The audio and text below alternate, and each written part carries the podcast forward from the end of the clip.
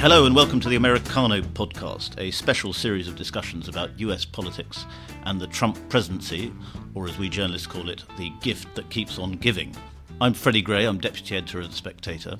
I'm joined today by Michael Brendan Dougherty, who is a senior writer at the National Review, and we're going to be talking about Marion Le Pen, the French politician, and her appearance at CPAC, the Conservative Political Action Conference in Maryland. Michael, CPAC, for British listeners who won't know about it, is an annual convention of, let's call it, the American conservative movement. And it's quite an extraordinary event, for, as anyone who has been to it will know. And it's particularly extraordinary this year because Marion Le Pen, who was formerly the darling of the French National Front, perhaps still the darling of the French National Front, but no longer actively in politics, just gave a speech there. You've just listened to it. Give us your assessment.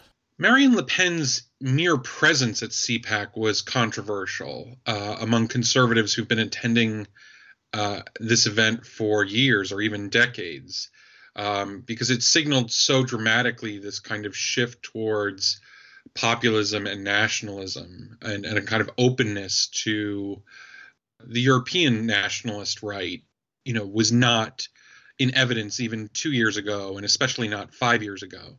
Um, there's always been a kind of populist element at CPAC, but Le Pen, Le Pen being there was um, a sign of, of, times that have changed pretty dramatically. Um, her speech was not um, it, it, was not particularly controversial, uh, other than her her last name and maybe her middle name. Uh, yeah uh, you know the the content of it. I mean, she had some edgy lines. She talked about how in her country, France was once the first daughter of the church and is now becoming the little niece of Islam. Um, yeah. Did did that get a cheer? Uh, it it did actually, it, or actually got kind of dramatic boos, as in like booing Islam, approving boos of Islam. Yeah. Yeah, yeah, a boos of of the um, Islamicization of France. But it does speak to how much American conservatives have been following the migration crisis in Europe um, the last two years, and I think how much it played into Donald Trump's rise, which was coincident with it. Yes, it's sort of it's sort of the sort of global nature of the anti-globalist movement, isn't it? Yes, and, uh, and there's no more internationalist movement than nationalism, uh, and that, that was that was true 100 years ago with the Irish nationalists and Austro, you know, Austrians and uh, Czechoslovakian nationalists, and it's true today with um, American nationalists looking to France or Hungary or Poland uh, for inspiration or camaraderie, or even Brexit. Yeah, right, or Brexit. And yes, this was. I mean, two years ago, C, I think two years ago or three years ago, CPAC hosted Farage. And similarly to Le Pen this morning, he spoke in a kind of uh, obscure time slot, and the the ballroom was sort of half full. Yeah. Uh, but but did but both speakers attracted, uh, you know, a hardcore contingent of you know vigorous supporters. And it also shows perhaps how much the conservative movement has lost its, you know, I suppose they would say they've lost their conservative PC shackles. I mean, even someone like Farage would have been uncomfortable sort of mixing with Le Pen and the Front National not so long ago, but now he fully has embraced that world, and and that's true to an extent of, if not the Republican Party, certainly the conservative movement, isn't it? I think people. I think these movements, you know, these these movements for sovereignty always create you know strange bedfellows right it goes and this has always been the case going back to you know enoch powell and tony benn being on the same side in the 1970s uh, and and so it shouldn't surprise us that you know kind of classically liberal uh, you know people who love finance in England, uh, like Farage, end up, you know, over time drifting towards people like Pen. You know, in, yeah. in a sense, they have the same. They view. Uh, they have the same enemies. The same enemies in Brussels. The same enemies in in the the dominant voices of media in their countries. Yeah. And uh, Americans, uh, a certain section of the American conservative movement feels the exact same way. You know, but it is interesting how much dissent this this particular speaker has brought. I mean, my, my colleagues at National Review, some of them are, are very well disgusted with the organizers of CPAC for having Le Pen, given you know, uh, her closeness to her grandfather and his views, which you know they consider anti-Semitic and revisionist, and it's also because she's a sort of alt-right babe, isn't she? Yes, I mean that's that's definitely true, and and there is an element on the, you know, sometimes uh, in these cross-Atlantic uh, love affairs, there is a bit of misunderstanding. Yeah. Uh, you know, there is a bit. Uh, people don't, uh, you know, totally understand the political context that the other person is operating in, and so you find, uh, you know, a certain kind of conservative in Britain or in France loves Donald Trump much more than American conservatives love Donald Trump, and mm. you know, similarly. American conservatives have, uh, you know, some of these nationalist figures in Europe while the nationalists in Europe have mixed feelings about their leadership. Uh, so there is a, a, little bit of a sense of the grass is always greener on the other side uh, of the Atlantic. Yeah, I know Americans who know who Nigel Farage is love him a lot more than even ardent UKIP voters in Britain. Right. I mean, they become, in a sense, these figures become symbols into which you can project, you know, your kind of fantasy of a more competent or a more pure or more savvy leadership than is actually on display. Yes. I do have to say though that overall, I mean, judged just by this the self, Marion Le Pen's speech was, you know, one of the more interesting ones at CPAC recently. I mean, there's um, a lot of just plain old rabble rousing, but you know, she had some interesting lines that show in a sense that the the bar for rhetoric in continental for the continental right wing is a bit higher. You know, she had this one line about how she opposes creating an economy that makes slaves in the developing world and unemployed at home. Mm. That's a that's a, a, level of sophistication in rhetoric um, that hasn't developed yet in America's populist movement at all. Yes. Which uh, is still just saying we're getting screwed on trade deals and not, you know, putting it into this global humanitarian context that uh, Le Pen is reaching for. It's just interesting to see the cross fertilization of ideas, uh, to see what um, what is work, you know, what kind of lines work in France when you're selling these ideas that haven't been tried yet in America. Yes.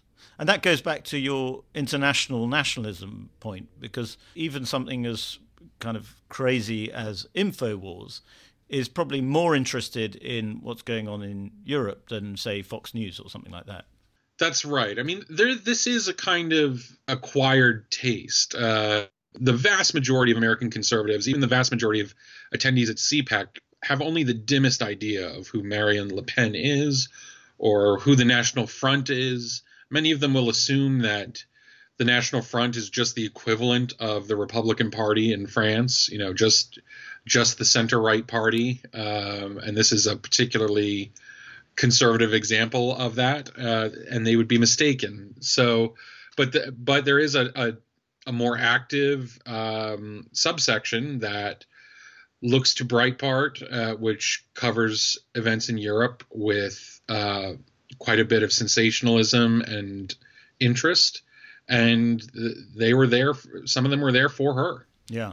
I remember from when I was in Washington with you. In fact, I went to CPAC, and I was very struck by the fact that you could be talking to somebody, you know, like Joe the plumber, who was the sort of cult fringe Republican figure at the time, and then you could turn around and you bump into sort of Mitt Romney, who was obviously uh, a serious presidential candidate, and it it does bring together these very disparate threads within the American right. Yes, it it does have this kaleidoscopic effect of this is where sort of the the uh, gnarliest uh, activists come to gather and they get to interface with the politicians who claim to represent them and you and you do see quite literally going from what used to be the basement of CPAC where the kind of vendors and different activist groups were to the main stage yeah. you could see this kind of amazing distance that had opened up in the conservative movement between activists and the politicians that represented them. Yeah. Uh, and it was have these quite hilariously cringy moments of of politicians kind of venturing down into the basement to try to meet the people and um, running back upstairs as fast as they could. Exactly, exactly. So, uh, and that that hasn't that's only changed insofar as this year there are fewer elected Republicans going to CPAC, and and CPAC's guest of speakers uh, is now leaning more and more towards. I, I wouldn't even say nationalism ideologically, but I would say it is leaning more and more towards populism as a tone, as a kind of fighting spirit. And nationalism is just kind of one subset of it that's that has an ideological edge.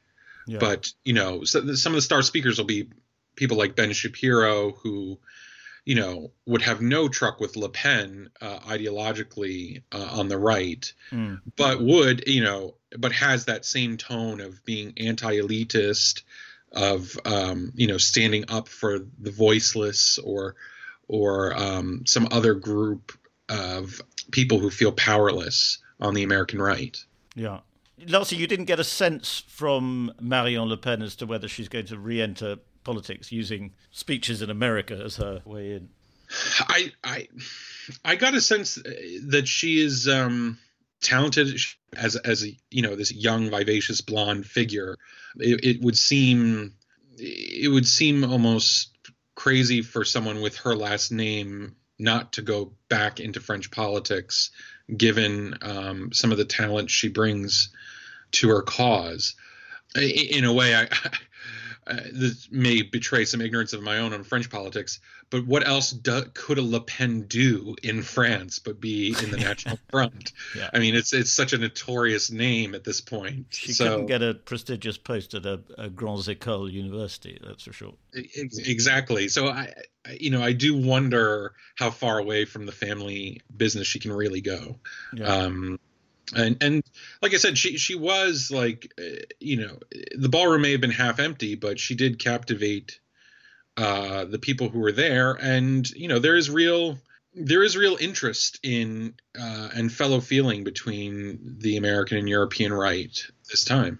Michael, that's very interesting as always, and um, I hope you'll join us again soon. Oh, thank you so much, Freddie. Thank you very much for listening. Just a reminder that you can subscribe to this podcast on iTunes, and you can also subscribe to the magazine through our special podcast offer, which is on www.spectators.co.uk forward slash pod offer. And we'll even throw in a Spectator Moleskine notebook for people who take up that offer.